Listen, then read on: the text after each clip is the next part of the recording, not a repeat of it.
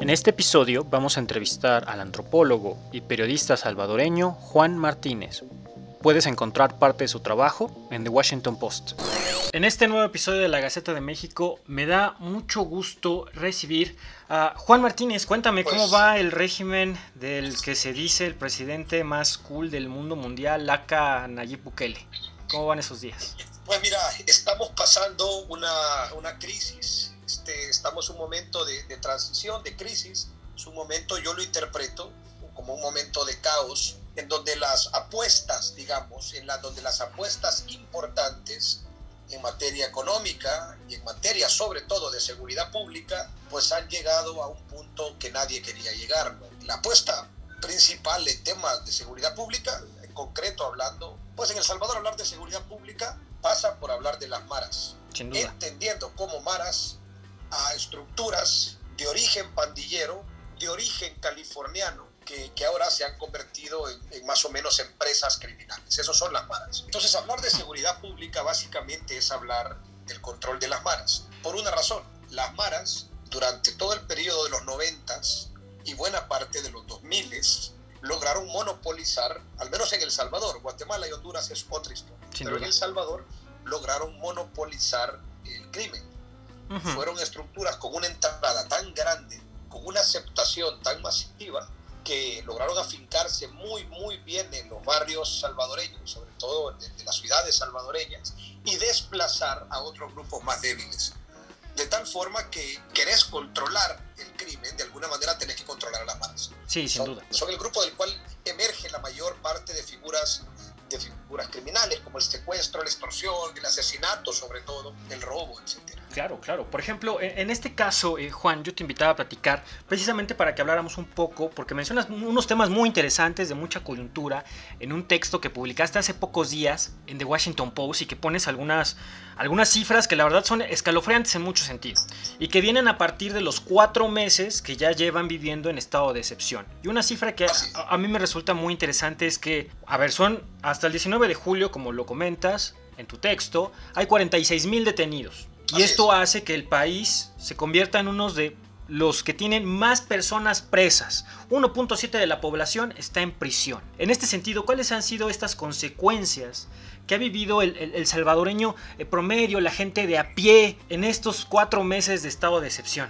¿Cuáles han sido estas Mira, grandes eh, no, eh, consecuencias? eh, solo una corrección, ¿no? somos el país con más presos a nivel porcentual. Exacto, a nivel por 100.000 porcentual. habitantes. Eh, le pasamos a Estados, Estados Unidos, exacto. Nosotros éramos el segundo lugar, no estábamos pues tan lejos. De manera primer- abrupta le pasamos por, por bastante a Estados Unidos. ¿no? Ujú. Tenemos hoy por hoy un récord. Salvador es un país de récord, casi todos negativos en nuestra historia. Pues somos, tenemos el, el, el 2% de nuestra población en edad adulta tras las rejas. Eso es, es muy grave. Ah, hay, que, hay que aclarar algunas cosas en esto, ¿no? Ujú. Eh, la propaganda estatal le ha, le ha invertido muchísimo tiempo, mucha energía y mucho recurso a convencer y a instalar una narrativa. Y lo han logrado, que es, hay 46 mil mareros presos. O personas que de alguna manera pertenecen a su estructura, es decir, colaboradores de los mareros. Esto no es cierto. Hay 46 mil salvadoreños que entre estos suponemos, porque hay investigaciones, tenemos muy poco acceso, hay muy poca transparencia en cuanto a las investigaciones eh, judiciales. Eh, suponemos que hay varios miles de pandilleros y de colaboradores presos, pero sabemos que hay varios miles. Yo me atrevería a decir que la mayoría no son ni pandilleros ni colaboradores. La mayoría de casos que hemos estudiado, y hemos estudiado bastantes, Ujú. tanto nosotros como prensa, yo en mi caso como freelance y como antropólogo, como organizaciones que se están dedicando expresamente en este momento a estudiar estos casos, hemos llegado a conclusiones similares. ¿no? Eh, se están llevando a personas que tienen un hermano que fue pandillero, que fueron parejas sentimentales o son madres de hijos de, de pandilleros, se están llevando a las madres de los pandilleros y se están llevando a un montón de personas jóvenes que quizás en su momento no pudieron comprobar un contrato de trabajo. Muchos pintores, mecánicos, barrenderos, incluso se han llevado gente de las alcaldías. Las, las delegaciones son policiales, esto es algo que no meto en el texto por Ujú. temas de espacio. Ok. Hemos estado en contacto con, con, la, con gente de la policía también y también se han visto afectados. Las delegaciones tienen cuota, a cada delegación se le pide una cuota, tienen que tener tantos arrestos este fin de semana o esta semana por, por, zonas del Salvador. Y esto lleva a presionar a la tropa y a los agentes de a pie a arrestar a quien mejor se les ponga. Y esto generalmente tiene que ver con arrestar gente joven, hombres jóvenes. Hombres jóvenes, sí, eh, sin duda. La, la propaganda estatal ha estado tan bien instalada y hay tan poca organización social vigente en El Salvador. Estamos hablando de una sociedad muy, muy dispersa a nivel de organización social que eh, la gente ha recibido realmente con, con, buenos ojos el régimen de excepción, incluso gente con familiares. Las últimas encuestas de percepción muestran que la población salvadoreña no necesariamente considera como algo negativo el encarcelamiento masivo. Y hay casos, te, cuento uno, okay. para darle rostro a estas cosas, es algo que yo luego convertiré en una columna de opinión, posiblemente en el Faro, ya veremos dónde. Excelente. Eh, donde hay una persona que, conozco que es carpintero De, toda la vida, un señor de más de cincuenta y tantos años, que llegó a su, a su, a su colonia, a su colonia, a su comunidad, no recuerdo, no quisiera poner el nombre en este momento. Ok, y Estaban arrestando a un amigo de él que estaba tomado, que había tomado cervezas y estaba borracho.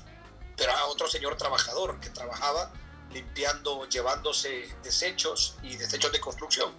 Me se acerca a los soldados y les dice que, que no se lo lleven, que está borracho, que él lo conoce. Y la respuesta del soldado, ni siquiera del policía, lo cual es anticonstitucional que los soldados hagan capturas después de nuestra guerra civil. Y el soldado le responde, ah, tú, tú lo conoces a él, vos sos amigo de él. Bueno, pues le vas a ir a hacer compañía al penal. Y se lo llevó a los dos. Caramba. El carpintero era diabético y a la semana murió. No tuvo su insulina y las condiciones adentro de los penales son, son, son, son terribles, ¿no? Son, son dantescas. Un nivel de, de hacinamiento brutal. Brutal. Claro. Sí, sí, sí, totalmente. Y el carpintero no duró mucho, duró poco más de una semana y murió. Claro, lo que resulta también muy interesante y ahondando, ahondando más en el tema que mencionas, ¿qué pasa con esta cuestión de percepción? Porque hay mucha gente que la verdad está tremendamente bien y dice, no, el Estado, eh, a mí se me hizo hilarante cuando, estaba, por ejemplo, en El Salvador y salía en la televisión pública a decir, es que qué bonito vivir en un estado de excepción, vean qué cool es vivir en un estado de excepción. Y dije, ¿es en serio? No, no, no, a mí no me hace como mucha lógica que te salgan a decir, qué, qué buena onda vivir en un estado de excepción donde no puedes hacer N cantidad de cosas, la libertad de expresión está coartada y que te digan eso, la, verdad a mí me causa mucho ruido. Hace, hace mucho cortocircuito, debería de ser lo contrario, desgraciadamente no lo es. En este caso, la familia del carpintero que fue muerto bajo resguardo del Estado, que murió bajo resguardo del Estado, lo que rumoran ahora en la comunidad es, ah, bueno, no sabíamos que era marero pues ahora lo sabemos, ¿no? Y la familia de él ha tenido mucho rechazo de parte de la comunidad la gente dice, bueno, si se lo llevaron, pues seguramente era marero, qué raro, no pensábamos que era carpintero. A ese nivel, eh, probablemente esto no sea lo, lo, lo, común. Hay comunidades, eh, comunidades rurales sobre todo, que se están organizando porque han tenido demasiadas capturas injustas, ilegales de gente que más bien eran defensores de derechos humanos, porque se ha aprovechado a llevárselos también que se están organizando, pero no es el común denominador en El Salvador. En realidad, lo que nos damos cuenta con el régimen de Bukele es que la sociedad salvadoreña, en realidad, los valores salvadoreños, eh, se sienten bastante cómodos con, con ideas como el autoritarismo, como la violencia, como la concentración del poder son valores que van muy acorde, son, son valores salvadoreños. La gente se siente muy tranquila con esto. Exacto. Casos como la corrupción, la investigación sobre la corrupción, y esto es algo que en El Salvador se ve como, como una cuestión de élites intelectuales, la libertad de prensa, el respeto a los derechos humanos, el de, respeto a la constitución, pues son ideas que flotan muy por encima del día a día de los salvadoreños. Y eso te habla también de la terrible marginación en la que han vivido las poblaciones. Es decir, para la gente de a pie, que haya libertad o no haya libertad de prensa, pues y eso cómo se come. eso cómo se come. Y lo que ven es que el presidente Bukele y además de que ha instaurado una narrativa muy sólida, muy sólida, y le ha invertido mucho recurso a eso, pues repartió bolsas con comida y dice, pues a mí la libertad de prensa nunca me ha traído una bolsa de comida y preguntarle a la gente que te definan qué es la constitución, probablemente no puedan hacerlo en su mayoría, por lo tanto, que se esté pisoteando y violando algo que no conoces, no te afecta tanto, ¿no? No te causa un rechazo ni te llama a la organización. Y eso es lo que estamos viviendo en El Salvador. Yo quisiera decirte otra cosa, quisiera decirte que la población se está organizando, que la población ah, está inaugurando canales de comunicación seccionales, pero no es así. Pero la, no la- la comunidad sí se podría llegar a organizar. Y, y metiendo otro tema de tu texto que también resulta muy interesante es, ¿qué se sabe de esta gente que está en prisión, que es inocente, como el caso de la persona que, que tú mencionabas, y que definitivamente en, en algunos casos parece casi desaparición forzada? O sea, hay un gran halo de impunidad, no se sabe en qué prisiones están, no se sabe qué está sucediendo allá adentro, y mencionas que han No. sacado cadáveres de ahí, entonces... La verdad también resulta muy interesante que todavía no existe esta capacidad de organización cuando hay personas adentro que son inocentes y que su familia definitivamente debe estar buscando respuestas. Lo que pasa es que mucha gente en esto se siente solitaria, porque si en algo ha sido muy efectivo el gobierno de Bukele, es, es en instaurar ideas, ideas muy sólidas. Hasta el momento no han aceptado que hay gente que ha salido muerto de los penales. Y es tan extremo esto que a los familiares de los muertos no es el Estado salvadoreño quien les comunica el deceso. Llega una funeraria privada, que Ok. le llamamos muerteros, en términos populares. Quienes reciben la información, quienes vuelan ahí un poco como buitres alrededor de, de los hospitales públicos y de los Como en penales. Ellos claro, reciben claro. la información o compran a los custodios y a las enfermeras los datos personales del muerto ¿Qué y corren a la casa a informar. Entonces mucha gente abre la puerta y dice, buenos días, usted es la familiar de Juan Martínez, pues sí, soy la esposa o la madre. Bueno, lamento informarle que ha muerto, pero le tengo una promoción de caja con entierro a tal No, bueno. o sea, ni siquiera es el Estado. Esta, el problema de esto es que estas personas, y eso es una apuesta, yo creo que esta es una apuesta consciente del Estado, esa familia se siente solitaria y dice, pues qué raro, ¿no? No hay una unión social, no hay una, en tanto que no hay información, ¿no? Sin duda. no hay una colusión de la sociedad para juntarse y pelear por estos derechos, porque lo que busca la narrativa gubernamental es individualizar los casos y que la gente se sienta solitaria en estas luchas. Eso es también parte de la, la- importancia que le dan a atacar cualquier estamento que ponga en riesgo la sólida narrativa del Estado. La narrativa del Estado es que hay 46 mil presos, pero que el Estado está respetando los derechos humanos adentro y que la población está feliz. Por eso el ataque tan visceral hacia nosotros, hacia la prensa, hacia la academia, porque somos el único estamento que no ha logrado derrotar del todo y que pone en riesgo la narrativa gubernamental. Entonces nosotros demostramos, no, sí han muerto, han muerto, por el momento se han demostrado 76 cadáveres, pero hay más. 76. Los vamos a demostrar. A ver. La población no ha, no ha tenido la capacidad, no es una población con la capacidad instalada para organizarse. La sociedad salvadoreña tuvo muy buenas, tuvo muy buenas capacidades organizativas en los 80, incluso en los 90, con los gobiernos, cuando estaban gobernando los gobiernos de derecha. Pero esto se vio, digamos, eh, se vio afectado cuando llega al poder el FMLN en el 2009 y copta a las organizaciones y copta aquellos, aquellos, digamos, puntos de encuentro, los vuelve parte del Estado, los copta como aliados y esto le, le restó elasticidad a la sociedad salvadoreña a la hora de organizarse. Por eso es tan difícil. Por otro lado, insisto, la, la narrativa gubernamental ha sido tremendamente sólida, han sabido leer muy bien las esperanzas de la sociedad salvadoreña en cuanto a, en cuanto a muchos temas, la esperanza de la sociedad salvadoreña y sobre todo, y aquí retomo las palabras del colega Roberto Valencia, fueron muy habilidosos a la hora de hacer tratos con las maras, sobre todo con la mara salvatrucha. Sin duda. Probablemente el trato y los acuerdos de Nayib, del gobierno de Bukele han sido los pactos más exitosos en términos de homicidios y de poca visibilidad.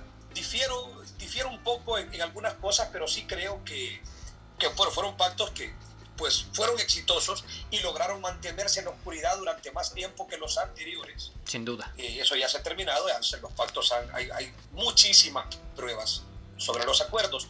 Pero la vocación de estos acuerdos realmente es durar poco. Los Claro. acuerdos en El Salvador, los acuerdos entre maras y gobierno, que empiezan desde hecho desde, desde- desde lo- de los años 90, han durado más bien poco por la propia naturaleza de ambos estamentos, tanto de, del, del- del- del aparato burocrático del Estado como de la naturaleza propia de las pandillas. Por ejemplo, en este contexto, Juan, algo, algo que, perdona que te interrumpa, pero creo que es imp- importante en, en este sentido. Y algo que mencionas es, y hablando de pactos, y creo que es importante mencionado, mencionarlo, es líder no come líder. Entonces, en este, en este, gran, en este caso, a ver, los que, so- los que son los afectados son, son la base.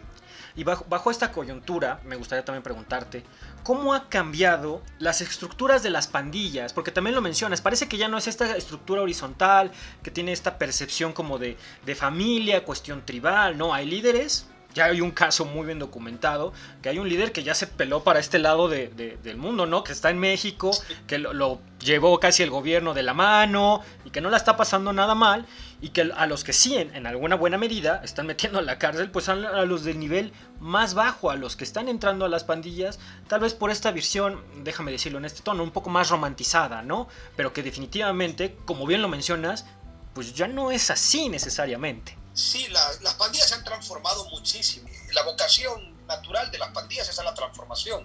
Son estructuras con, que lo que les ha permitido sobrevivir en el tiempo, pensar que son estructuras, las maras salvadoreñas, que se crearon una, la Mara Salvatrucha, a inicios de los 80 y el barrio 18 alrededor de los años 70. Una de las cosas que les ha permitido sobrevivir es su gran capacidad de mutarse y de adaptarse a los nuevos entornos y esta última década lo ha demostrado, las pandillas pues, han llevado un proceso de adaptación eh, muy intenso, sobre todo desde que entraron al campo político. Entonces, esa estructura de los 90 y de la primera década de los 2000, yo alcancé a estudiar todavía esa pandilla en 2010, hace poco de hecho, que era una pandilla más bien enfocada en términos de pertenencia, identidad, estructuras muy agresivas, muy violentas, pero estructuras que le, más bien le dedicaban poco tiempo a la, al incremento del capital. Le metían mucho más tiempo a toda esta andamiaje identitario, simbólico, ritual, si querés. Y sobre todo su violencia estaba enfocada, por supuesto, hacia la sociedad salvadoreña a través de las extorsiones, pero más que todo entre sí. Es decir, la aspiración, las aspiraciones de violencia de la Mara Salvatrucha era hacia el barrio 18 y viceversa. Este tipo de actividades le llevaba comía el 90% de la energía. Cuando entran al campo político de la mano de los políticos en 2012, con el gobierno de, Mauricio Funes, en realidad un poco antes, en el 2011, pues las pandillas empiezan a transformarse y empieza a acentuarse más esta cuestión vertical y esta cuestión piramidal de las pandillas, donde hay unos líderes, eh, un grupo reducido de líderes que gobiernan la vida de, de, una base pues muy ancha y muy amplia. Entonces, desde esa tregua que en esa, en esa tregua realmente se terminaron de posicionar los líderes. Esto, esto que voy a decir ahora, pues no es compartido por, por la mayoría de mis colegas, pero creo que una de las cosas que es que negociaron las pandillas en 2012, entre, entre, entre varias otras, una de las cosas fuertes que negociaron ese grupo reducido de, de, fundadores y de líderes fue el control de su propia pandilla, que el Estado les permitiera controlar su propia pandilla. Y el Estado se lo facilitó desde ese momento se han vuelto estructuras más piramidales. Entonces, Nayib Bukele en ese sentido la tenía pues un poco más fácil. Había, ya tenía procesos de aprendizaje, ya había visto lo que resultó con las treguas anteriores y tenía una pandilla más piramidal. Podía hablar con un grupo reducido de personas con la, con la convicción de que estas personas realmente gobernaban a la Ah, ok, a ver, entonces como estrategia, ¿tú crees que al gobierno le conviene como esta estructura vertical? Porque, a ver, me pongo de acuerdo con el líder, el líder dice para abajo y punto, se acabó, es más, más eficiente en ese sentido, ¿no? Es mucho más eficiente, creo que además las pandillas que se encontró Nayib Bukele fueron muy diferentes a las pandillas que se encontró Mauricio Funes en 2009. claro. Eh, son pandillas más reducidas, pandillas más enfocadas en volverse empresas criminales, mucho más enfocadas en el negocio, pandillas que además desde el 2012 optaron por no combatir entre sí, que le optaron, por, por, volverse otra cosa.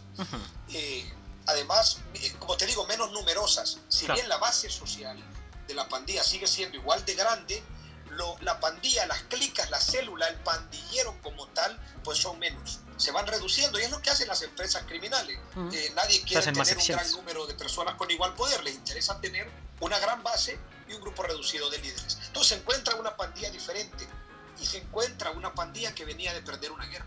Las pandillas pelearon contra el gobierno de, de Sánchez Serén ahí se cae, se rompe la tregua de Funes en el gobierno de Sánchez Serén, se rompe. Y las pandillas creyeron que podían ganarle al Estado porque siempre le habían doblado el brazo. Pero el gobierno de Sánchez Serén se despoja de ese lastre, porque aquí se considera un lastre en la política, se despoja de cualquier eh, sentido de derechos humanos y se lanza a cazar pandilleros. Mataron una cantidad enorme de pandilleros. Hay varios trabajos sobre eso. Hay varios trabajos periodísticos y académicos sobre este periodo 2015.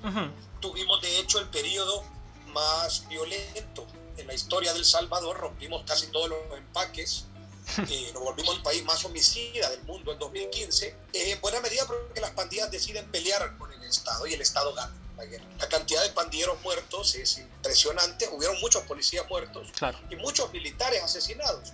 Pero casi que por cada militar y por cada policía se murieron siete o ocho pandilleros, colaboradores. sí, una época Entonces, una pandilla que venía de perder, una pandilla que entendió que pelear con el Estado no es opción.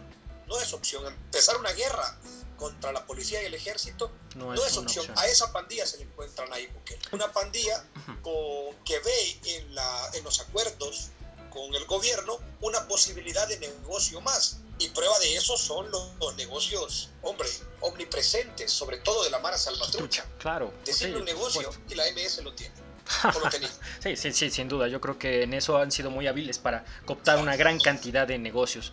A ver, Juan, pero finalmente, y hablando en, en corto plazo, en el corto plazo me refiero a este año. ¿Qué significa tanta extensión de este régimen de excepción? ¿Qué significaría para el pueblo salvadoreño? ¿Qué significaría para la libertad de expresión? ¿Qué significaría para la capacidad de convencer, de cooptar y su habilidad también política de Bukele si es que cada rato se está extendiendo esto? ¿Qué conclusiones podrías llegar a tener si es que esto se va así el resto del año? Digo, ya estamos en casi agosto. Sí, mira, no lo sé. La verdad es, te digo, es un periodo de caos, de reacomodo la sociedad salvadoreña empieza a organizarse, como te explicaba hace ratos, sobre todo en el interior del Salvador hay comunidades que ya estaban organizadas para la defensa del agua, por ejemplo, o de la vivienda, y que se les ha sido más fácil organizarse, pueden organizarse más rápido. Yo creo, yo creo que la crisis carcelaria puede llegar a deportar a este gobierno.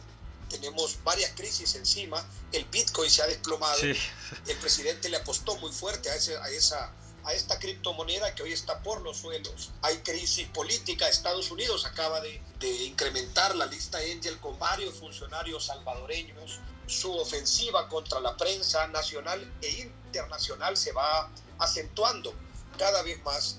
Entonces yo creo, yo veo en el futuro más, ahorita hay, hay caos, en el futuro veo más crisis en el futuro veo más crisis. Veo a las pandillas acomodándose, ciertamente eh, todo esto ha implicado un golpe fuerte para las pandillas, y su, su, base social está siendo tremendamente mutilada, está siendo tremendamente mutilada y van a tener que, supongo, las pandillas que reacomodarse, readaptarse, buscar nuevas formas de seguir existiendo como lo han hecho en todos estos años y hay algunas informaciones que indican que la mesa de diálogo se ha vuelto a establecer.